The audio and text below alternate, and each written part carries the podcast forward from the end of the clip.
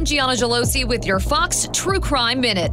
Alicia Navarro, an Arizona girl with autism, disappeared in the middle of the night, days before her fifteenth birthday. She's been found nearly four years later and far from home. She was located in a very small town in Montana near the Canadian border. That's Jose Santiago, the Glendale Police Department's media manager. She is, by all accounts, safe. She is, by all accounts, healthy.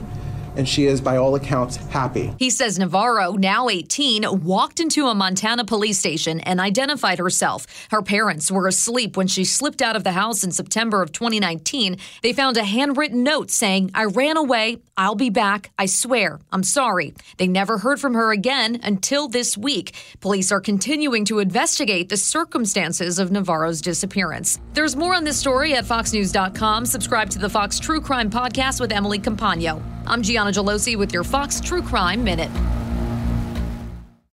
Listen to Fox News Podcast shows ad-free on Fox News Podcast Plus, on Apple Podcasts, Amazon Music with your Prime membership, or follow wherever you get your podcasts.